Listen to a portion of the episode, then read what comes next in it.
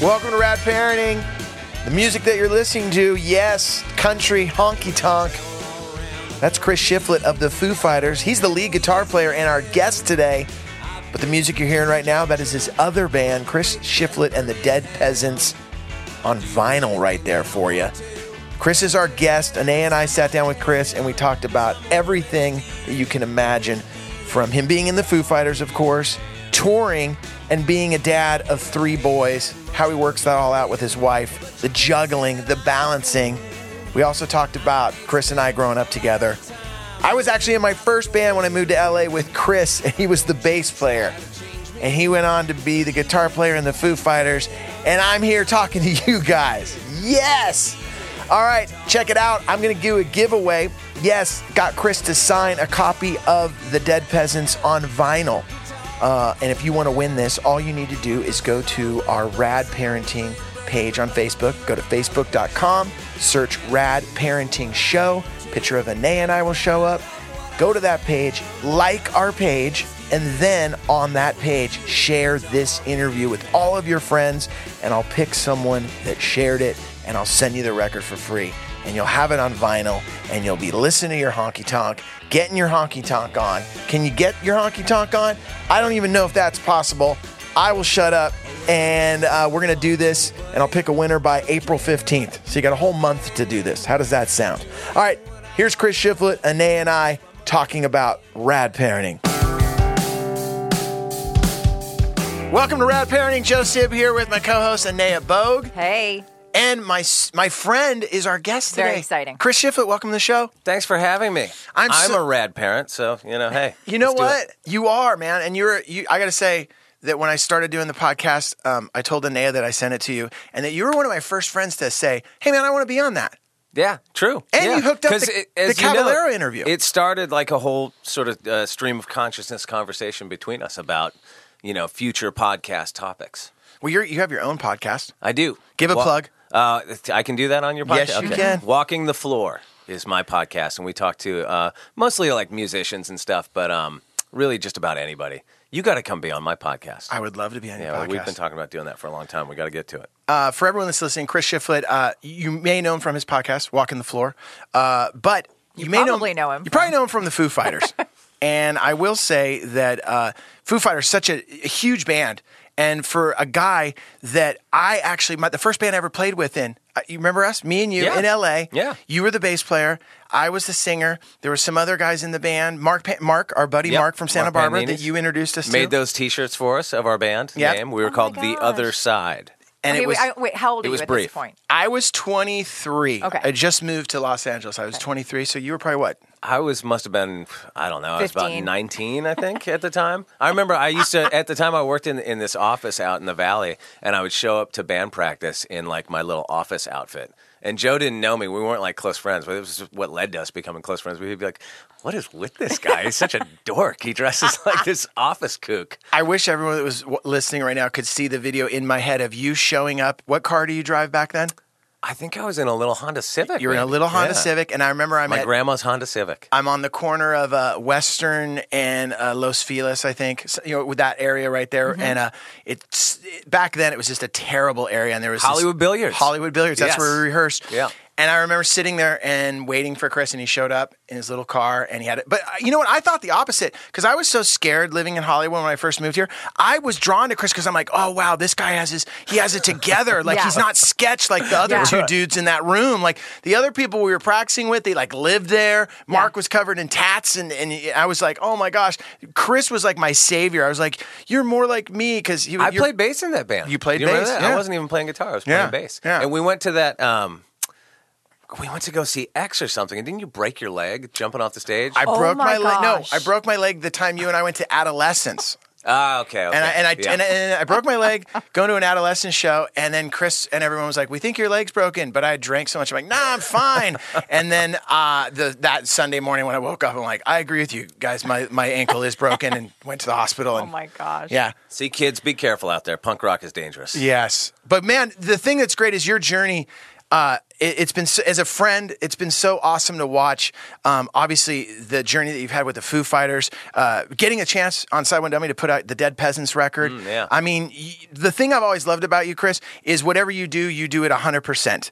You know, whether it's uh, hey, I'm going to learn the country guitar and I'm going to go down that road with Dead Peasants. You've made that something that's a huge priority in your life. Uh, when you when we started surfing together, you know, we would both kind of started surfing at the same time. This guy, I'm still on the longboard. He's riding the shortboard in Hawaii and showing me photos. I'm like, I'm not going out there. Like, there's no half. When Chris got into boxing, he got into boxing, and the guy that trains me was like, "Yo, Holmes, Chris has a lot of heart." Like he would fight people. You would go down downtown LA. He fight these guys. Everyone said sometimes that sort of obsession uh, leads you into dark places. But I think you know, so it's my, my, my wife might have a different take on it than you. But but, uh, but yeah, it's been a good thing. But the way I bring it all around though is uh, is that all the things you've always been into, and then you started a family, and out of all of my friends I never expected you to have three boys. Believe you me, I never expected to have three boys. I'm one of three boys. You know, I'm the youngest of three. Um, so it was, it's been fun for my mom to sit back and laugh and go, ha yeah. ha. Now, now you get yours. to deal with it too. I, I got to rewind because Anae and I have so many questions, but I, I think we'll start with, you know, did you, growing up with three boys, what was your family upbringing like? What's the family parenting dynamic that you grew up with? We call it in this show like our toolbox. Like, well, what yeah, were the and tools? I, and well, I think, I mean, if we could narrow that even further, what I want to know is how did that parenting dynamic or family dynamic contribute, do you think, to you going down this extraordinary path, being that like no half stepping personality? Well, it's it's it's interesting. You know, when when I was a kid, I grew up in the '70s and the '80s, um, and I think that my family dynamic was pretty normal for that time. I mean, my parents were really kind of progressive in in their way with, with parenting. Um, Where'd you grow up? I grew up in Santa Barbara, California. Okay. Um, and I, I, say it was normal for that time because you know my parents got divorced when I was really young. Like I almost don't really remember them being together. I was maybe two or three years old, I think, when they separated and ultimately divorced. And we bounced around, uh, me and my brothers, between my mom and my dad until I was about six, and then my mom had custody, and we spent the rest of you know our childhood years with her. Um, and my mom was a great mom. I, I as a parent now, uh, I look back on how she raised us, and, I, and I have, have just tons of respect. My mm-hmm. mom was a really strong, wonderful woman who worked full time. Um, and you know, to to back up a little bit in, in her life, you know, when she went when she grew up and went to college, she just assumed that she was going to be a housewife. You know, that was mm-hmm. in the mm-hmm. late 50s, early Even 60s. the fact that she went to college. Right, was kind of an anomaly at, at sure. that time. And so she got a degree in like anthropology or something. No, nothing that she ever thought she was going to uh, build a career out of. Mm-hmm. And then she did become a, a housewife, you know, mm-hmm. for uh, quite a while. Um, and then, so when she divorced my dad and went out into the workforce, she had to start from the you know from the very bottom. She started as a clerk typist uh, at the probation department up in Santa Barbara, and then worked her way up ultimately to, to being a supervisor of, of uh, probation.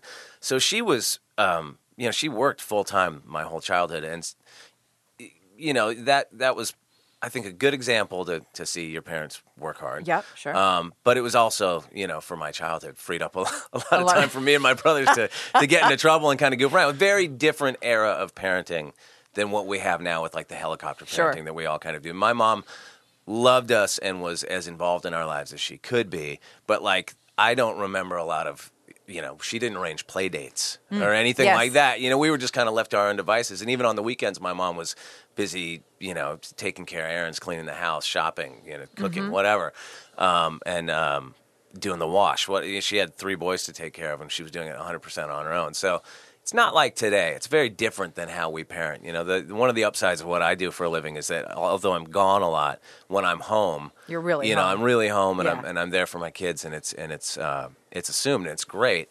It'll be interesting to see when our kids, you know, our generation's kids all grow up. If How that's a plus or a minus, I don't know. How old are your boys right uh, now? M- my boys are 12, 9, and 8. Wow.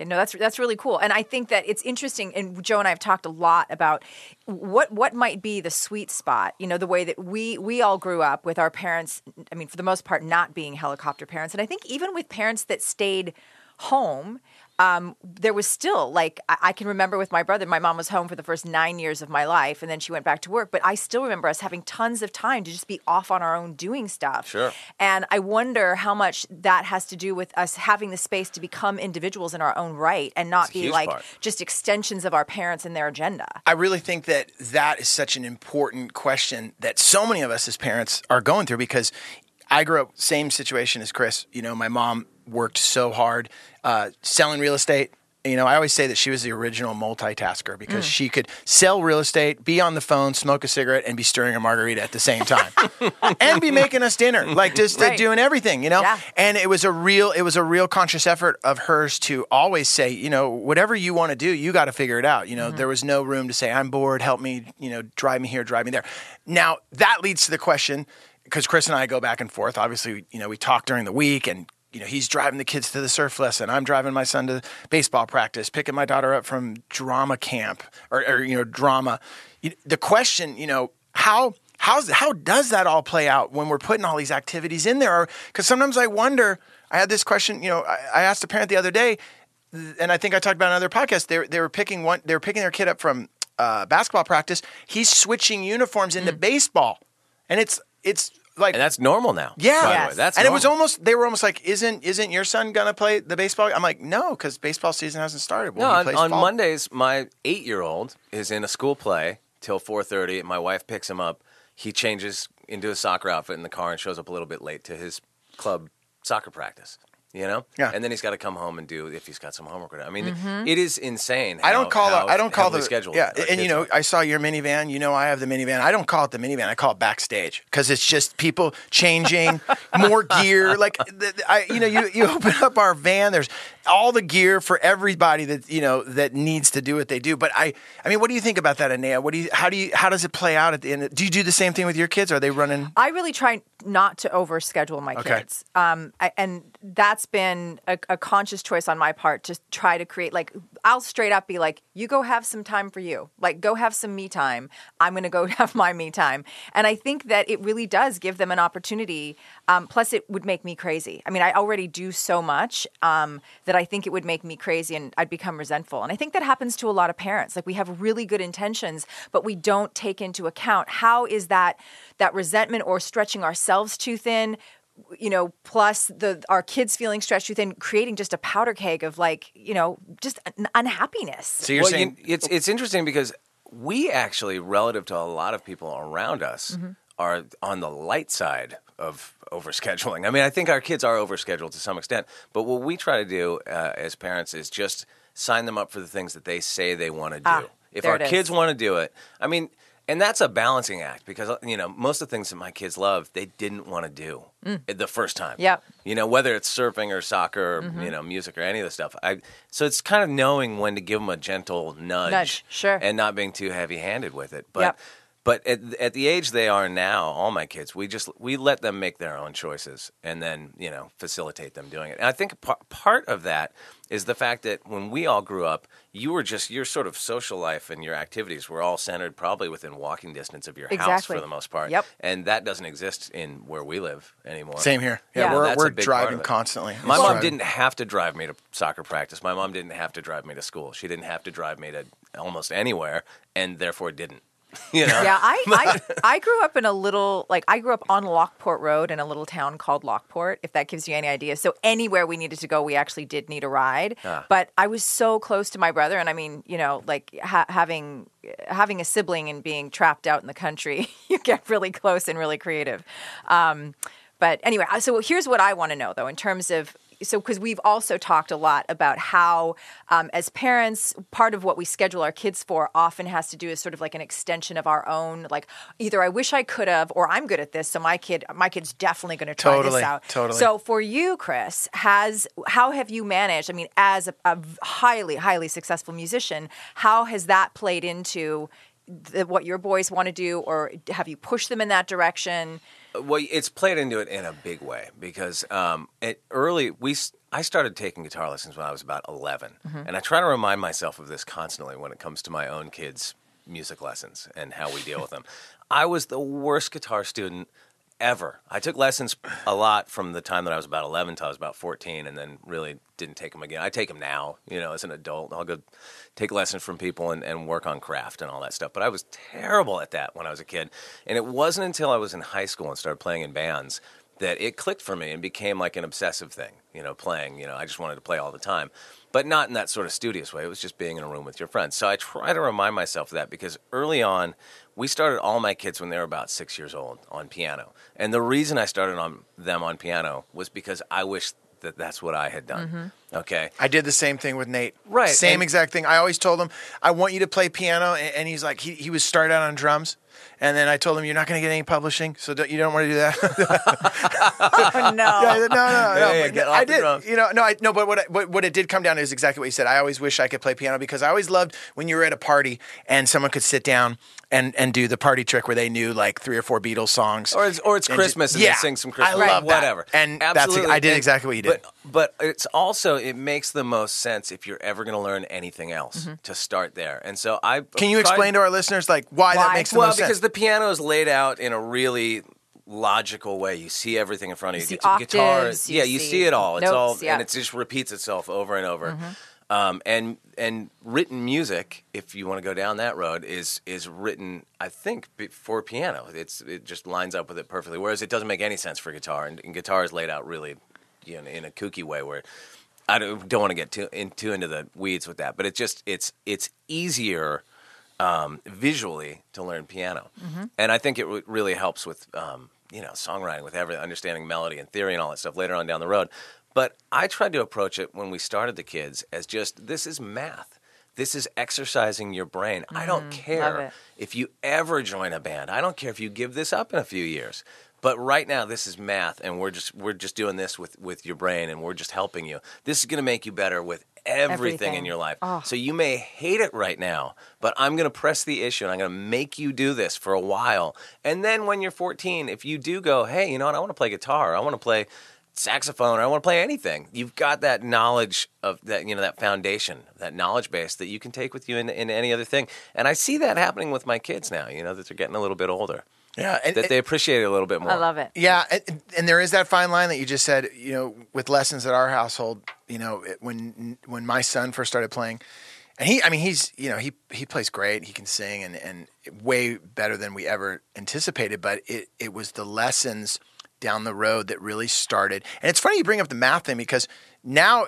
I've noticed uh, how piano and math and all of that kind of do mesh together, which yeah. I never noticed that before. Got to ask you a crazy question because I've told my son this a million times. The reason I got him to play piano, I told him it'd make him a better drummer because it's the first instrument you really kind of learn where one part of your body's doing one thing that the other hand isn't. Is that true? Oh, yeah, Okay. absolutely. I'm not Yeah, a you liar. get- You're getting both sides of your brain talking Yeah. to each other. Yeah. I mean, there's so there are so many Okay. benefits. I think though, what's interesting too, and if you uh, you probably are already communicating this, even if it's inadvertently, but when you said I was a terrible guitar student, but when I was you know 15 or whatever, and I could start playing in bands and have fun, and that makes me think about our interview with Stevie, where that's the, what that was the whole thing. Like, do it because it's fun. Don't do it because you want to be a professional musician or a professional skater or just looking at the end game. You're doing it in the moment because it's fun. Exactly, and you know, I I would be um, lying if I said that I ha- that I have been per- perfect about it because I haven't. Mm-hmm. I've been a total hypocrite with my kids, especially when they were younger, where we would, and it really created some friction in our house, mostly with with my with my oldest son because Mm-hmm. you know he was the first and he was the first at everything. Um, and you sort of learn it's tough being the oldest son because your parents learn all the mistakes, Yep. and then they don't repeat them as as much With the others. younger two. So it seems um, sort of inherently unfair. But we got into so many arguments. So many times practicing the piano would end in tears Mm-hmm. with him crying and me pissed off.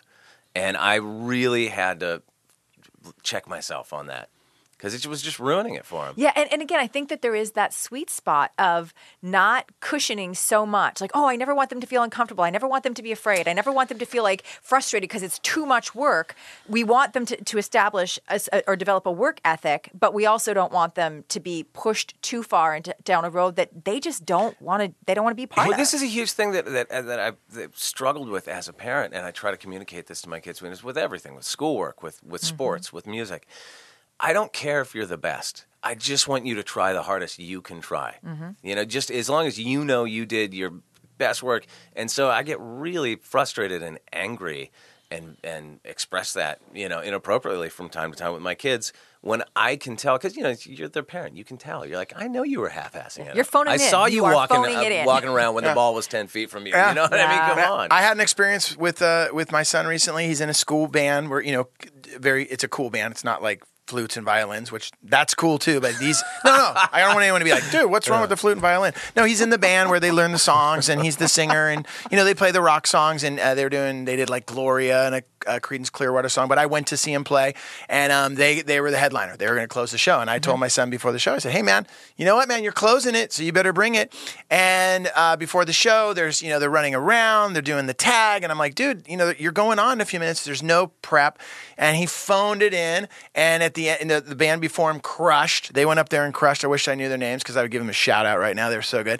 And I was sat up front, and uh, and when we got done, I was I was giving him a ride home, and he was so bummed and so upset. And it was the first time ever he said to me, he goes, he goes, what'd you think? What'd you think? And I go, do you w- really want me to tell you what I think? And I go, I think you guys, I think you guys blew it. And he and he looked at me and he like. What? And I go, dude, you phoned it in.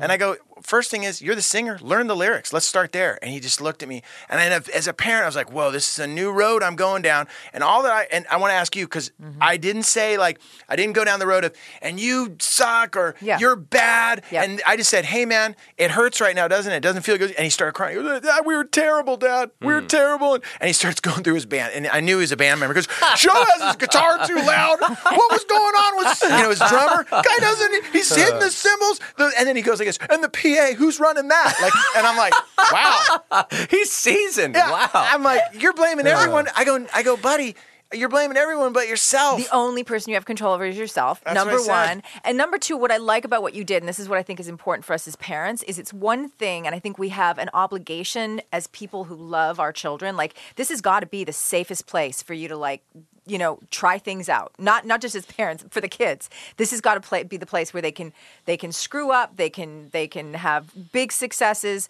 But I think that the the difference between us as parents critiquing their ability versus critiquing their effort. And I thought of what- yeah. You critiqued his effort. You're like, you you you you phoned it in. Yeah. You didn't do if you I believe, Joe, even uh, you know, already I know this about you. If you had seen him out there doing his best and then he was hanging his head low in the car cuz he just felt like it wasn't what I wanted it to be, whatever. All the other guys Yeah. didn't do their but you would have been like, "You know what? But I saw you up there giving it your all." And that's what matters. The thing that saved me though, and and and and I I thought of you right away was all I kept saying in my head was don't shame him. Don't shame him. And I never even knew that word until we started doing this podcast, which I wish I would have started this podcast 10 years ago. Sorry to my oldest. Yeah. I, you know, you can try again with your grandkids you know, Yeah. d- speaking of shaming, you know, three boys, there's got to be a huge musical taste going on in your household.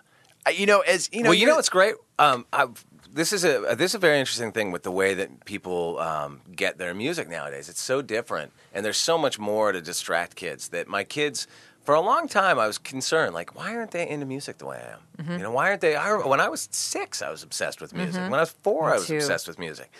And because music was my iPad back then, you know what I mean? We're like, and they have iPads, so it's just not. It's Mm-hmm. just. It's really hard to accept as a parent. Like we just live in a very different world.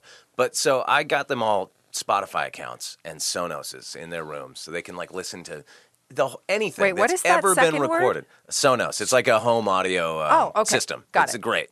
There's uh, little speakers. You stick them all over your Okay. house. So. So with with those two things, they can literally listen to almost anything that's Mm-hmm. ever been recorded. And I and I remember this was last year when I was touring a lot, and I was, was leaving for tour, and I said, "Look, you guys, you know, I got you these things. Develop your own musical taste. Like explore, Mm-hmm. figure it out." And I came home, and they were listening to like Weird Al Yankovic and like joke songs, and and then like um, Gigi bands, Allen. bands like the, nothing against them, but bands like Bastille and Imagine Dragons, just things that aren't, you know, it's not my taste. And it was great. Like it worked. It totally worked. And now, and I always remember this with my own dad. And it, well, now they finally, after years of me trying to shove like the good stuff down their throats, they're finally they've come around to the Beatles. My kids are having a mm. Beatles phase, all of them at the same mm-hmm. time, and they're learning Beatles songs on the piano. And it's like How great it's is it? It's the greatest, And not It's- brought on by you? worked. And not brought on by well, you? I mean, I'd like to think I had a little influence. No, but I'm I- saying you weren't like, I didn't. for- listen- yeah. Well, I did force it on them, but they rejected it when I did that, and they took they got their in their own path. Yeah. and I think about that with my own dad. My dad listened to like Bob Dylan and uh, old blues and Stevie Wonder and Bob Marley. My dad was cranking Bob Marley in like '74 or whatever when we were little kids, when nobody knew who Bob Marley. He was totally hip, and at the time we just like, God, this sucks. What is he listening was- to? Yeah. for like me- well, I want to listen to Kiss and the Stones. Yeah, you know what yeah. I mean? For And- me as a kid, it was uh, it was Carly Simon. My mom would just Oh jam yeah, my mom was full like volume. James Taylor and Fleetwood Mac and, and all that era. Jim Croce, all yeah, that. Yeah, and we just hated it. And then it's like you know, it was there, and you get to a point where you go, "Oh wait, no, that was the good stuff. That was Yeah. actually better Right. than most of what I was listening to." And so you have that. You, know, you Yeah. get that Absolutely. influence no I- matter I what. also I also think that music is it says so much about uh, about like we can learn so much about our kids by paying attention to what they're watching, what they're listening to, just what they're drawn to as individuals, and and figure out beyond their musical taste, what else can I learn about my kid that he or she really digs that particular song or that particular artist. So I think it's also an opportunity if we give them space for that. oh yeah. Yeah, I, I got to ask you a question. You brought about you brought up being on the road, and Anea and I are always talking about. We actually did a show, uh, the United Front, mom and dad being on the same Yeah. page. Can I, I got to ask you when you're you know you're touring a lot. I know you guys are off the road now for for a while, but when you're out on the road and and, and your wife's at home and there's three boys, how do you guys manage to keep the United Front with parenting? That's a really tough question. Um, this is one of the prime, um, you know, um, triggers in arguing. You know, between the arguments that my wife and I get in, and, and friction between me and my kids, because I'll leave for three weeks or a month or whatever it is, and I come home and they're all on a on a routine and they're all on a schedule and it's working for them. And it's not like you know the world doesn't fall apart when I leave. When I leave, you know, like that's the, the reality of it. The kids still do their homework. They still get to their you know whatever it is they're doing.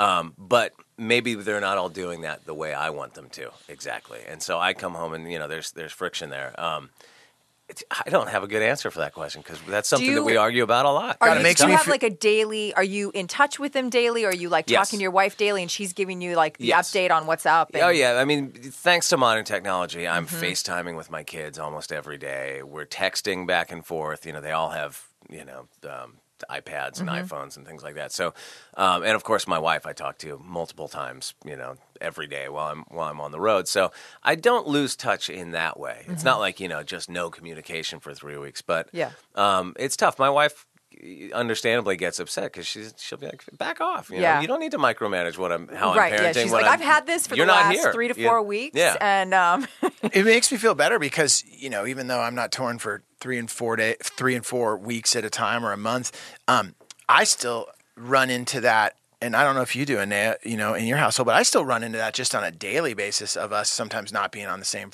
same page. Oh, It's sure. almost And I- harder when I'm home. I mean, I've been home for a couple months because I feel like what that is at that point, I, and I and my wife and I, you know, now when there's a topic, and this is something I just learned to do that I'd love to share is that before we have a big conversation over something that's you know that hey so and so wants a pair of shoes they cost this much that's just recently happened in the house um, you know how are we going to make this happen? My thing is we don't get that type of shoes. Those are too expensive. My i wear vans.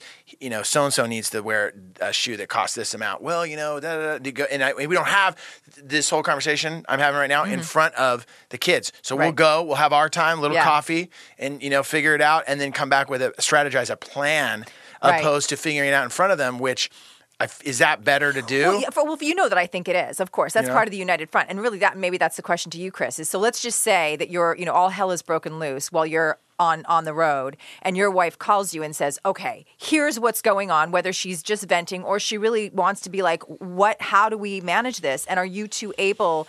To even you know at a distance are you able to have a conversation about like here here's the deal and i'm also i chris i'm going to get on the phone with the, the with the boys or with whichever boy it involves tonight and reinforce what you're saying We haven't had to deal with that that much, to Mm-hmm. be honest. Um, there's have been a couple times where, um, you know, something will happen where, uh, you know, Liam will be my oldest, or Mm-hmm. one, any one of them will be having an issue, and I'll have to hop on the phone with them and have a little talk. Mm-hmm. Um, most of the sort of friction of me being gone really is between tends to be between my wife and I over Mm-hmm. you know just like pointless dumb stuff that if if if I was a more disciplined person I just wouldn't re you know it's she'll say something. You know, she was going to do this. for with the kids. example, Well, what would be a, what would be just a good just so we have some some sense. Right? Yeah, yeah. Um, It's going to be great because people are listening are like, I'm not, I don't, I don't travel or in the Foos, but I still have that friction at my house. Yeah. you know, because I think all of us have it. yeah, I mean, it's just universal. I'm trying to think of what would be a good um, example of that. It's Kid related or non kid related? Yeah, let me, let me try to think. I got, you're putting me on the Sorry, spot. okay, I know okay. it's good. It's good. Um, right now, everyone's like, God, he has the greatest relationship ever. What a great. Um, no, I mean, you know, we fight about what would be. I'm just trying to come up with a good example. Something like, you know, my wife wants to buy a, a new piece of furniture mm-hmm. or something. My wife is a, does interior design, so she's mm, constantly. nice. I mean, this that that's why I would go to that because that's something that constantly comes up because she is always out around home stuff and is Sure. constantly. You know, oh, I want to redo this, so maybe I'll come home and like she's redone the living room or wants to redo the living room, and I'll lose my cool over it. And Yeah. Um, that can be tough. I mean, I, I wish I could sit here and say that we do what, what Joe and Karen do, which is to go have a cup of coffee somewhere and, and, and calmly discuss it out of uh, earshot. I didn't the say kids. calm. I didn't say calmly. No. And I will say this for everyone, for for for people, um, the coffee is a lot of times it's it's let's go get a margarita and let's figure this out.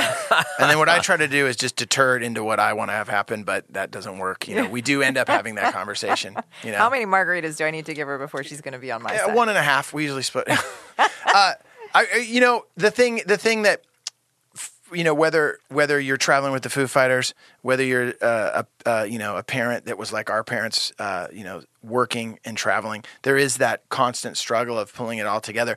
You know, for me, I have two kids.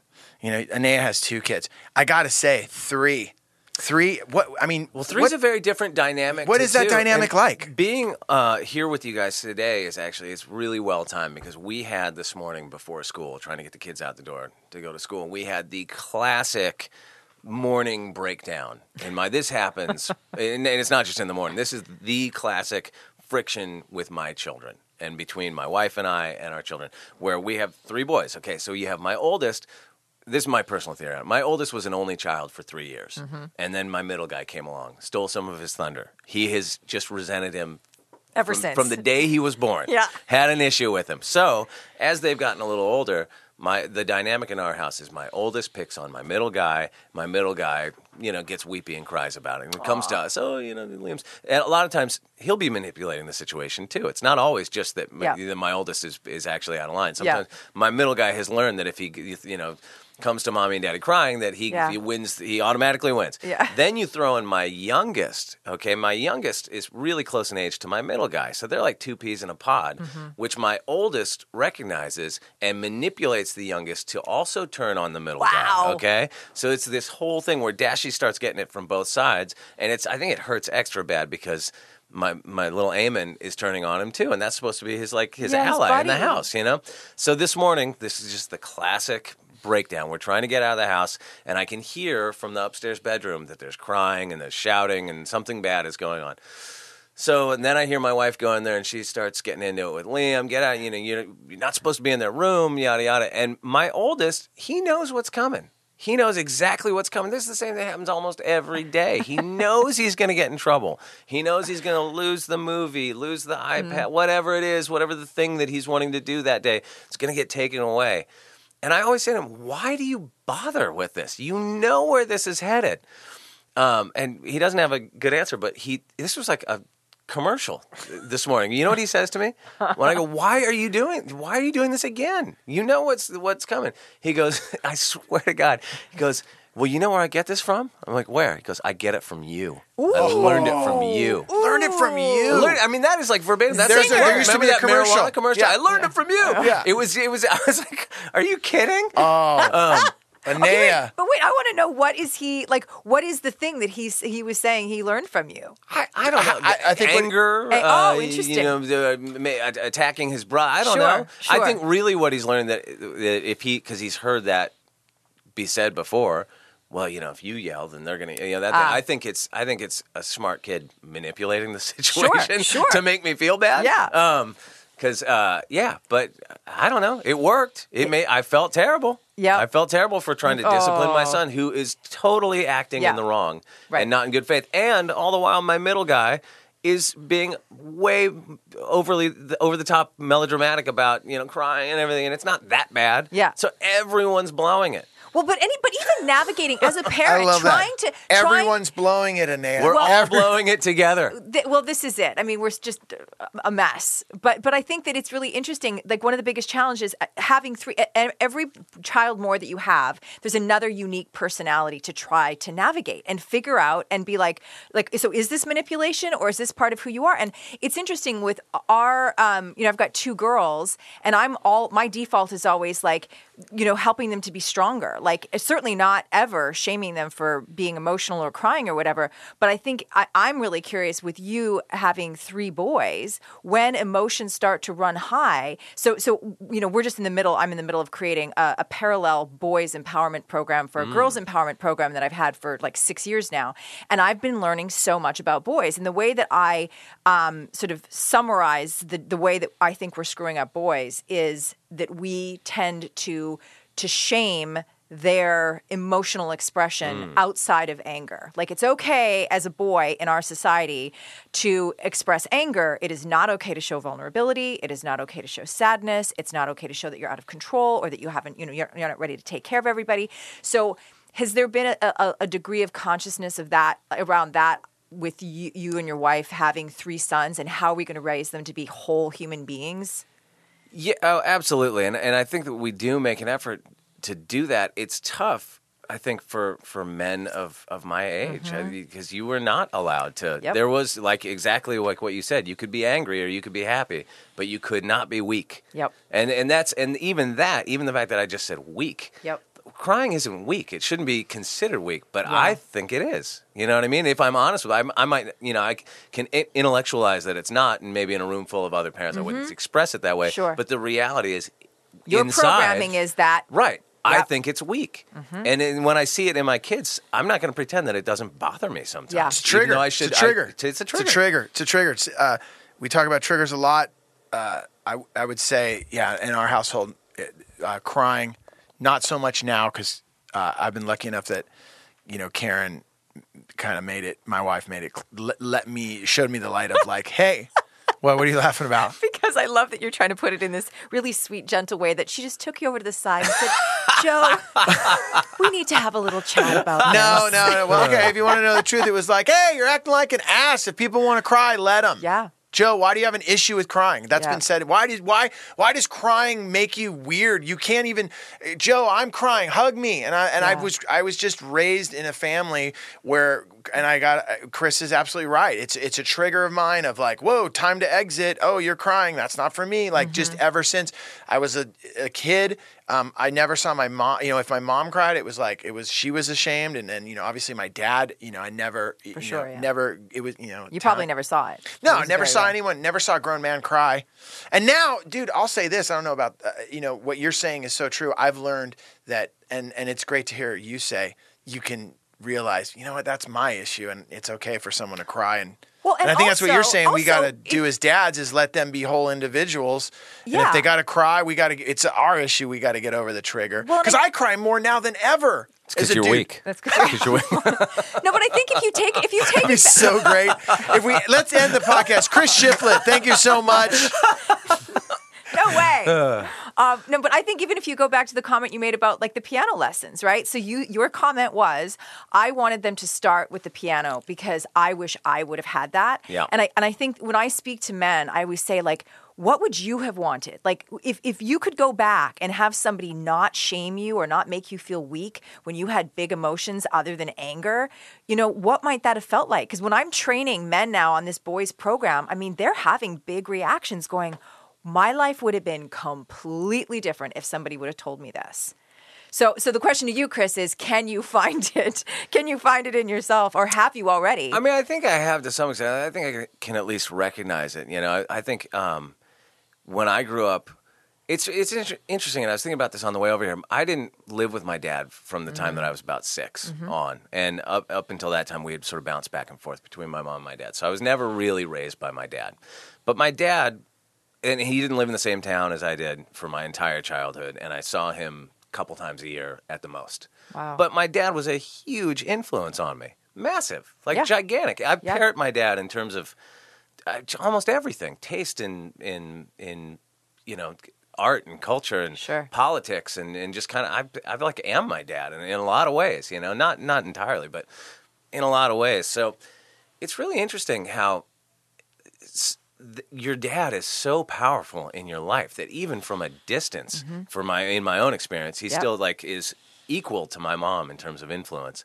And so, you know, for all of us modern parents that are so involved in our kids' lives, I mean, that's a huge responsibility because you know that no matter what, you, my 12 year old's not going to admit to me that he actually cares about what I'm saying. He's going to do the exact opposite. But you know from your own life that you're this You're the most important man yeah, in his figure. life. Yeah. Yeah. Period.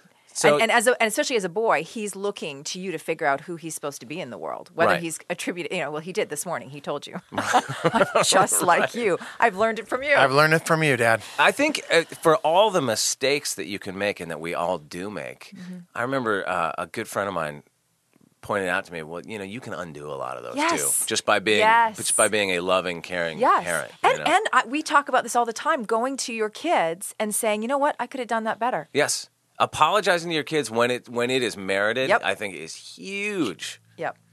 Arms are in the air, cheering right now. Yeah. I Joe love puts that. his hands up when he wants to ask a question. Too, No, which I but no, love. hearing hearing Chris say that is so Yes. important for the dads that are listening. It is. I think we've all been, you know, like Chris said, this generation of parents in our age group, um, you know, apologizing to your son or daughter. I, I never experienced, you know, something Mm-hmm. like that. I did have conversations with my parents, but I, whenever I blow it, and I blow it so frequently with my kids uh, that, um, that I half the time I'm like, how do I do a podcast called Rad Parenting? Because I am so not rad. like I am the worst parent, you know, because I just had this blowout. But the thing I've learned is being able to go back and say, hey, what happened this morning, man? I was totally out of line. Yep. And this, and I like I always say, this, I always say to my kids, this is my first time being a dad. And I'm going to be a great grandfather. I'm going to be Right, great right. grandparent. Your kids are going to love me.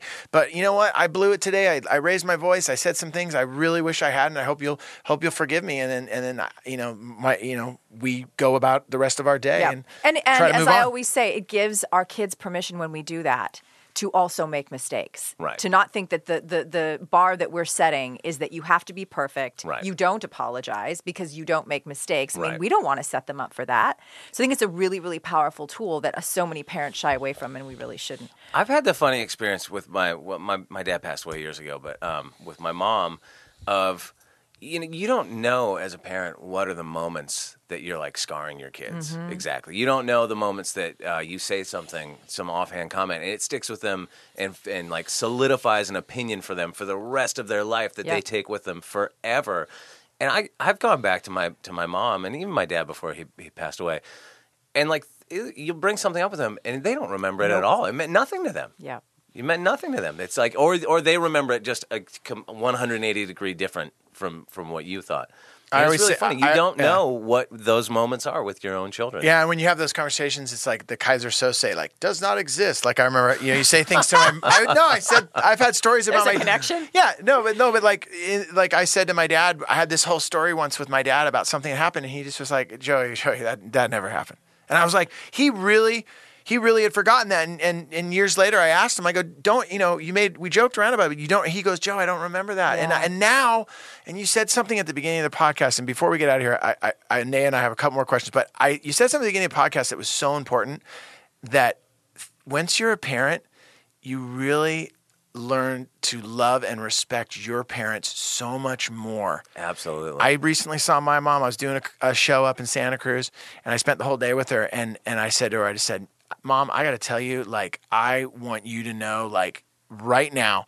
How rad of a job you did, and I apologize for all the I. Oh my gosh, I thought I knew everything, and then I apologized for when I had my daughter and how I told her, "Oh, this is the way we're gonna do it. We're gonna do it this way. Right. We don't eat that, Yeah. and we don't parent that way because we're different, and we're. You know what? I Oh remember my- when we first sh- had I wish my mom would have punched me in the face because man, I just like I have learned so much and so grateful for them Oh, yeah. now. Mm-hmm. Well, it's it's funny, you know.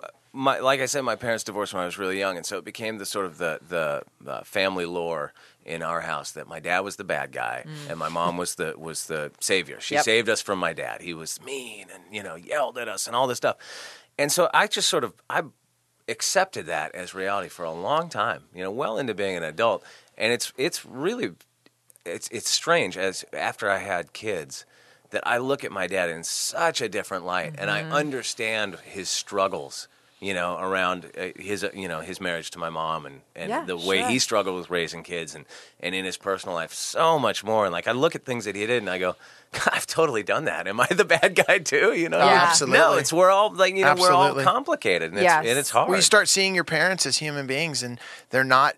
You know, I always say like mom and dad are Mick and Keith from. this- You know, they're just like, oh my god, they're so amazing, and then one day you realize they're re- they're not. They're just human beings trying to figure it out. Man, I think about my mom and dad at the age I am now, or and I go, oh my gosh, man, like the fridge was always full and there was always a roof over my head and the power bill got paid I, how the insurance uh, what now i'm i'm i don't know how they just weren't like get away from me Like, they were so loving my and they were divorced just like you know they made Yeah. it happen and yeah, we uh, always had a brand new pair of Vans on our feet and some fresh OP shorts and like whatever we needed, you know. And we didn't grow up with, you know, my Yeah. mom was a single mom working and Yeah. she handled it. She and- took and- care of it. and we always say it's it's it's taking the toolbox that our parents gave us and just kind of updating it to the new tools of parenting that we're trying to incorporate into our own families. So, what would you say um, is whether it's from your things your parents did, your, maybe your mom m- more than your dad, um, but or both,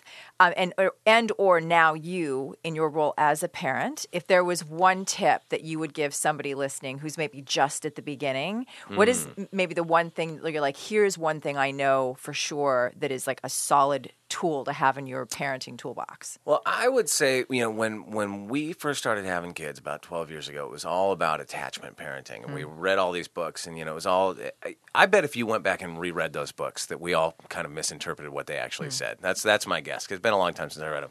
But the way that we uh, treated our kids was this over like it was like a little too much respect really and we're paying the price for that now where we have these kids that think there are equals i would say love your kids but be strong with them and make no mistake about that let them cry it out in their crib uh, tell them no Yeah. you don't need to get down on your knees and explain you know liam I, I respect your feelings right now and i understand that you're just you know what some of that stuff I think is well intentioned. I don't think it's practical. I don't think it works. I don't think it does your kids any favors in life. Um, I think that's something we can take from our parents' generation. Right. Uh, that's better.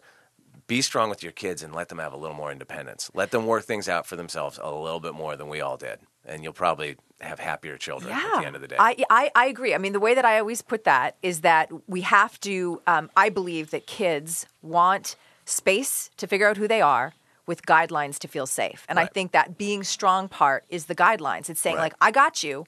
I got you, and I'm going to reel you back in if you start going, you know, if you start getting out of, out of hand. Um, but but I'm also not going to be on top of you, Right. so that there's no room for you to just do your own thing. They are separate individuals to us, and they need to figure it out their own way. One of the best things I remember there used to be a it might have been an XM Sirius, uh, Reverend Shmuley. Do you ever did you ever listen to him? He was great and one of the best. He was just this. He was this Rabbi Shmuley and Rabbi Shmuley, and he just had a show about a real name? Yeah, I was Rabbi gonna Shmuley. Reverend Shmuley. No, sorry, doesn't sound Rabbi right. Shmuley. Sorry, Okay. people yeah rabbi shmuley and he, he one of the best things he ever said was let kids be kids and, and all that they really want to know is that you're you're around Mm-hmm. you're there like as long as they know mom and dad are in the house and they're there it gives them a sense of safety and a sense of security and as long as they know that they can get a hold of you and that Yep. you're there and as they get older whether it's hey we're going to go to do this thing on our own or go to the park, which I know it's so hard for parents to let their kids walk in their own neighborhood to go to the park because we're so scared of, you know, all the things we've read about happening. But as long as kids know that that you're there and that that you can be there to help them, and Yeah. still giving them that independence, I feel is kind of what Chris is saying. That Yep. I, at least in our household, we're starting to incorporate because we definitely went down the road of we explain. What I feel is we I have two lawyers because they can Yes. they just they, Absolutely. they they Absolutely. negotiate the negotiation that is going on like i i want my daughter to negotiate like any any deal that is going on at side one dummy because she could just get everything she she can she can talk i don't even know like I, i'll say no to her and then the next thing i know i'm driving to what i said no to i'm just oh. how did this happen No, i'm in I- malibu I- right now I tell my how kids- am i in Hulu. I tell my kids all the time, like, you think you live in a democracy. You don't. Nope. You live in daddy stand. Sorry. Sorry. Yep. That's where you live. And you're going to do what I want you to do because I said so. Okay, wait. I have it. one more question before Okay. we wrap this up because I'm dying to know the And I whole have time. one last question. too. Okay. Oh my gosh. Okay. So Okay. Uh, I want to know: Do your boys get who you are? Well, that's a really good question. They all came to that, um, and I watched them all go through it in their in, in different ways, but around the same age. And I think the thing that happens, they you know they grow up around our band Mm-hmm. and and the sort of wackiness of that, and being backstage at these Right. venues, and That's sort of part of just their normal. it's right? totally their normal, or like you know flying in a private jet somewhere, and all the stuff that you wonder, like you know, that is absolutely just their normal life. Um, but when they figure out that what you do is different from what other daddies do, Mm-hmm. uh, happened for all my kids around the same age at school. What age? Um, God, when did that happen? It was, I think, for Liam, my oldest. I remember we were at his school. He must have been in like third grade Yeah. or somewhere around there. Sure. And an older kid, like a fifth grader, came up and maybe had a Foo Fighter shirt on and said, and said, oh, Ah. Very hey, cool. Hey, you know, I love your band. Or, you know, it was like one of those kind of encounters. "Ah, I'm a big fan of your band, kind of thing. And I remember the look on Liam's face was just like, huh? This is my dad. Like, why is this you- kid, Yeah. other kid talking to my dad? He's just my dad. I love it. Um, but I, and then I remember, um, I don't remember specifically how that happened for my middle guy, but it was cute with my youngest. It was when we were on tour last year. My youngest is eight. He's in second grade right now. Um, and all of a sudden on tour, he clued into sort of how the rest of the world views our band. And I found him over and over Googling my name and looking at pictures of me online, like on, on his computer. And so it was like that was his sort of way of wrapping his re- Yeah. head around it. And he would and he would ask me like weird questions, about, you know, about Dave. You know, he was real curious about Dave and Taylor, and just asking me. He was just trying to figure it out. Yeah. Like, what is this? this What were some of the clearly- questions he would ask you? Like, I don't remember. Like you know, do you guys say- live sometimes together? Do you share the same room? no, I remember, I remember one time he says like, "So, Dad, does does Dave write all the songs?" I go, "Yeah, yeah, yeah. It's like kind of like his band, and you know, we all kind of help out." And he goes, "Do you want to write all the songs?" I was like, Oh my Wow, you're getting you're getting in there. That's you're trying. Yeah, yeah. Great.